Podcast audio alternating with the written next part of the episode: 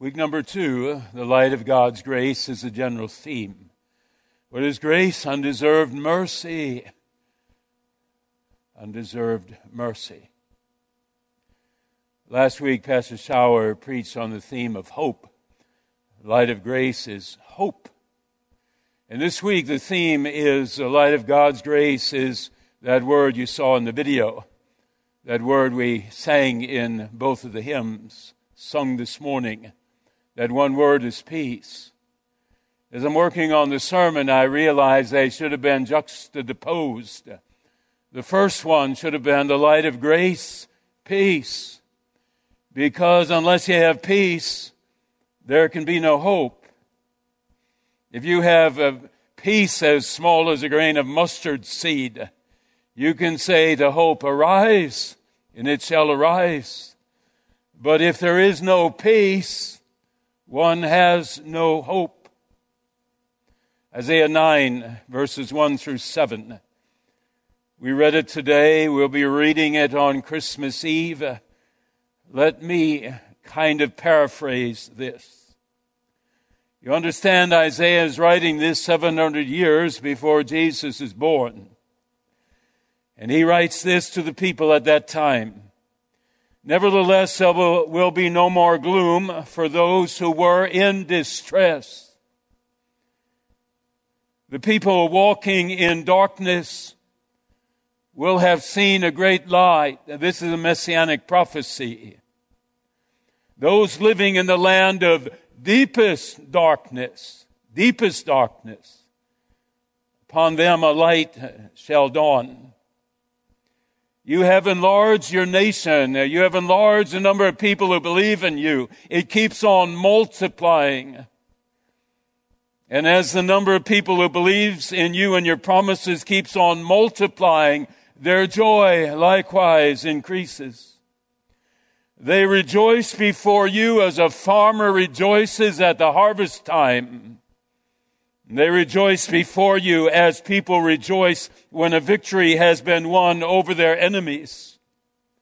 For as in the day of Midian's defeat, you have shattered the yoke that burdens them, the bar across their shoulders, and the rod of their oppressor. When you are living in the land of darkness, what yoke do you have? What burden do you carry? What rod is used against you? Is it not grief? Is not the yoke when you're walking in the land of darkness, is it not grief?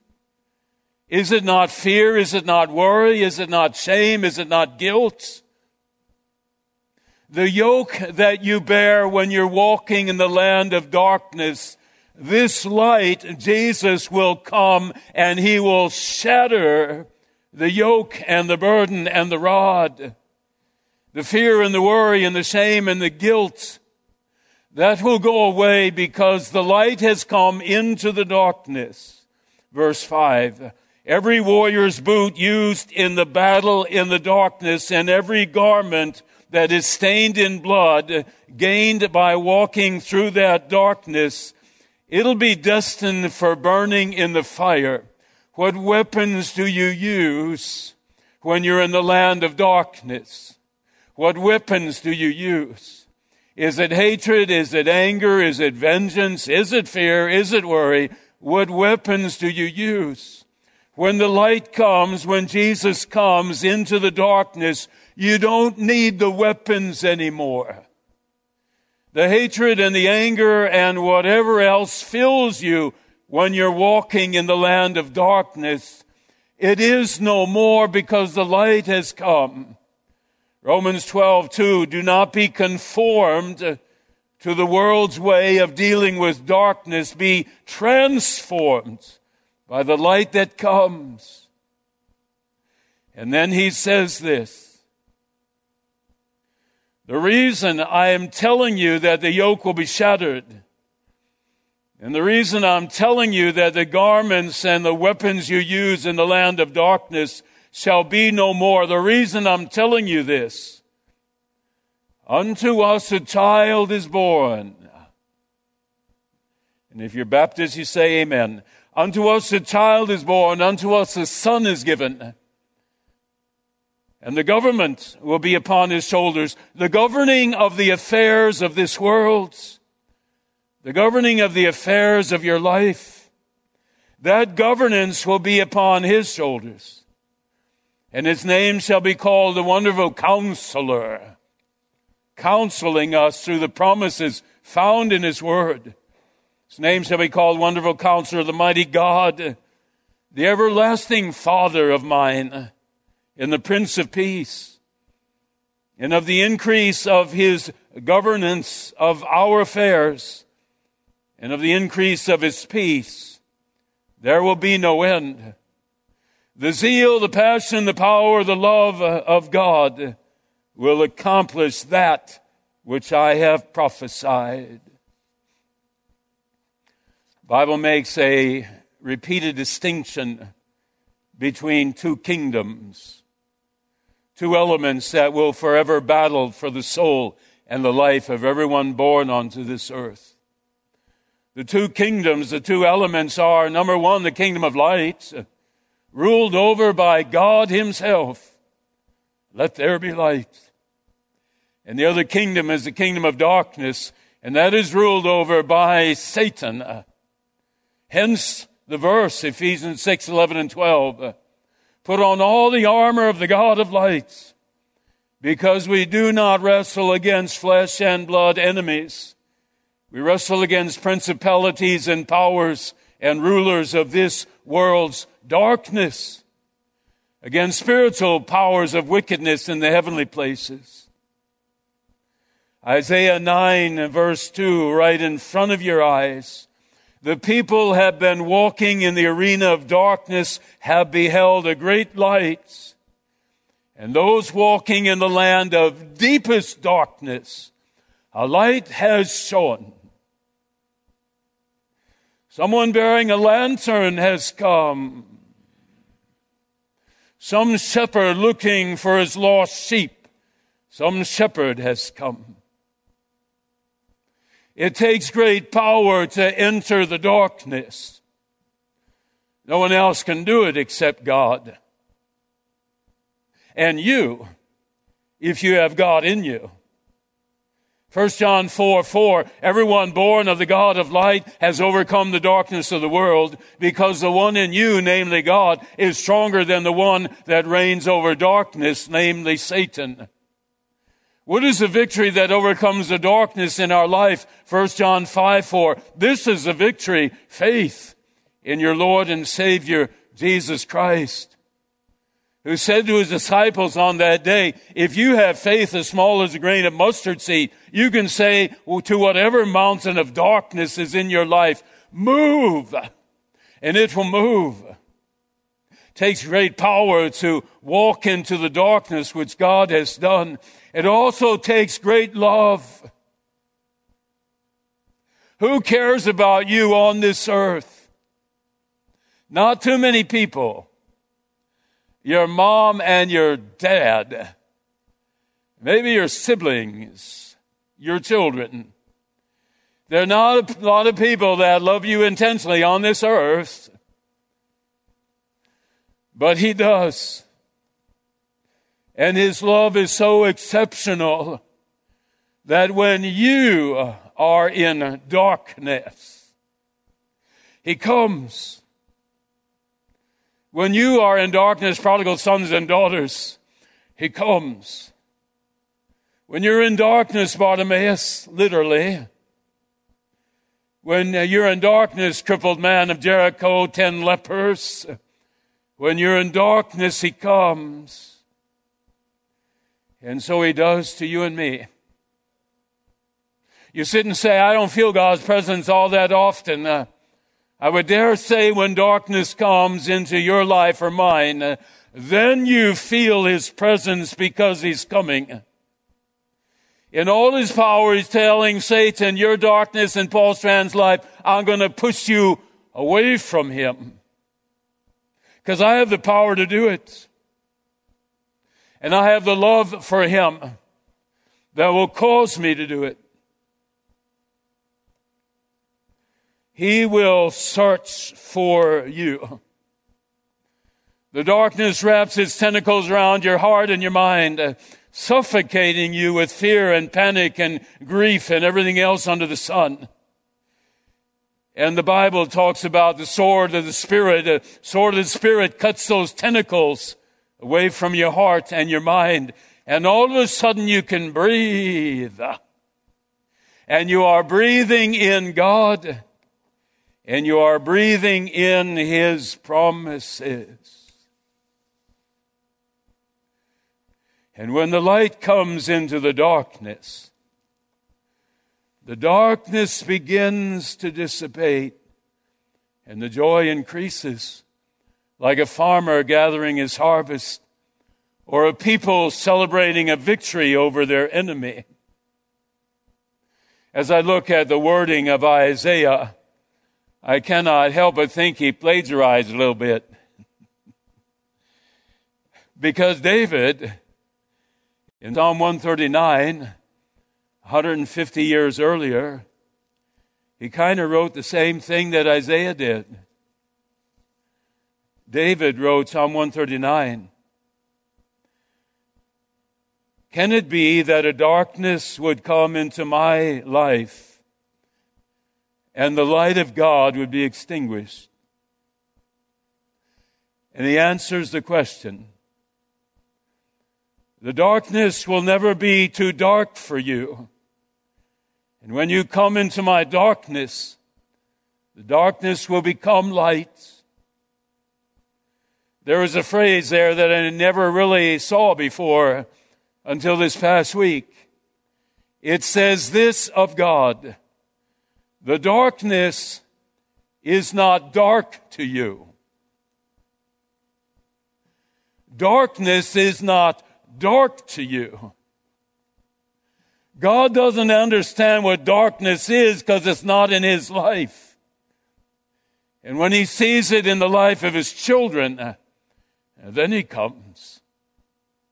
Darkness is not dark to you. Two great entities, God, Bible says God is light, in him there is no darkness. Jesus said in John uh, chapter 8, I am the light of the world. And then Jesus says to us, you be my light. Matthew 5, 16. Let the light you receive from me so shine in other people's darkness that they may see this light coming out of you into their darkness and they'll give thanks to God that He used you to bring the light to them. There are many types of darkness. There is hardly anyone at Christmas time who does not battle with one of these darknesses. You have the darkness of addiction. You have the darkness of depression. You have the darkness pertaining to your health. Cancer will certainly do that, or MS, or any other illness. You have the darkness of finances. Will I be able to pay my mortgage in January? The cost of everything has gone up so much. You have the darkness of broken relationships. He was my dearest friend. I don't know what I said or did, but I haven't heard from him in three months. Darknesses abide. There are two that are deeper than any other. There are two that enter the category of Isaiah 9. There are only two deep darknesses. And these darknesses, they reach to the soul. They utterly reach to the soul. I've had four funerals in the last nine days. Pastor Schauer has one on Monday. And as the families sit here, or if they sit in the front at one of the funeral homes, I see the deep darkness. I see the utter blankness of their faces or a great weeping. I see the stooping of their shoulders and understanding grief for the first time in my life 16 years ago. My heart breaks for them because I know how deep the grief goes. I know how long it lasts. The deep darkness of grief. Jesus has entered the darkness. You say that's not possible. It is possible. You remember the episode when Lazarus dies, you know, like a week before the cross. Lazarus dies. There's Martha. Jesus says to her, I know you're very sad. I know you're angry. You thought I should have come. I could have healed him. But I'm going to tell you this, Martha. You've watched me for three years. You've seen miracles coming forth from me. You saw me feed 10,000 people with five loaves and two fish, or at least you heard about it. I'm going to say this to you, Martha. I am the resurrection and the life. He that believes in me, your brother Lazarus, even though he dies, yet shall he live. And whosoever lives and believes in me shall never die. What is Jesus doing 20 minutes later? He's standing by the grave of Lazarus. What is he doing? He's weeping.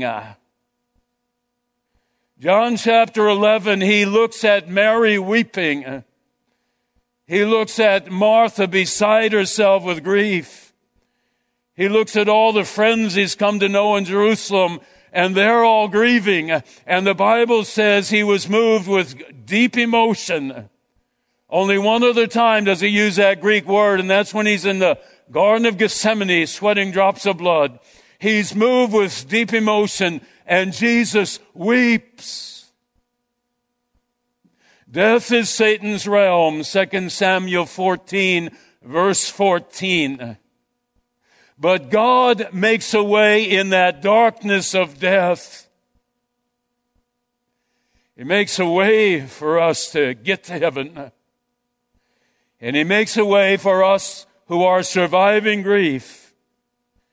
He makes a way for us to have peace in our hearts. Because when we wake up in the morning, it is one day closer to seeing that loved one again. Jesus walked in the darkness when the Bible says he wept. The second deep darkness, I'll be brief. Second deep darkness is sin. That's all there is to it. Second deep darkness is, is sin. Romans 6:23 the wages of sin is what? Death. You have both deep darknesses in that one verse. The wages of sin is death. Last week, the first Sunday of Advent, we did not read the pericopes of the Missouri Synod. We stuck with the general theme.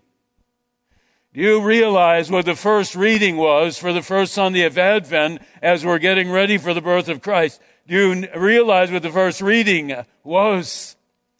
Jesus riding into Jerusalem on Palm Sunday.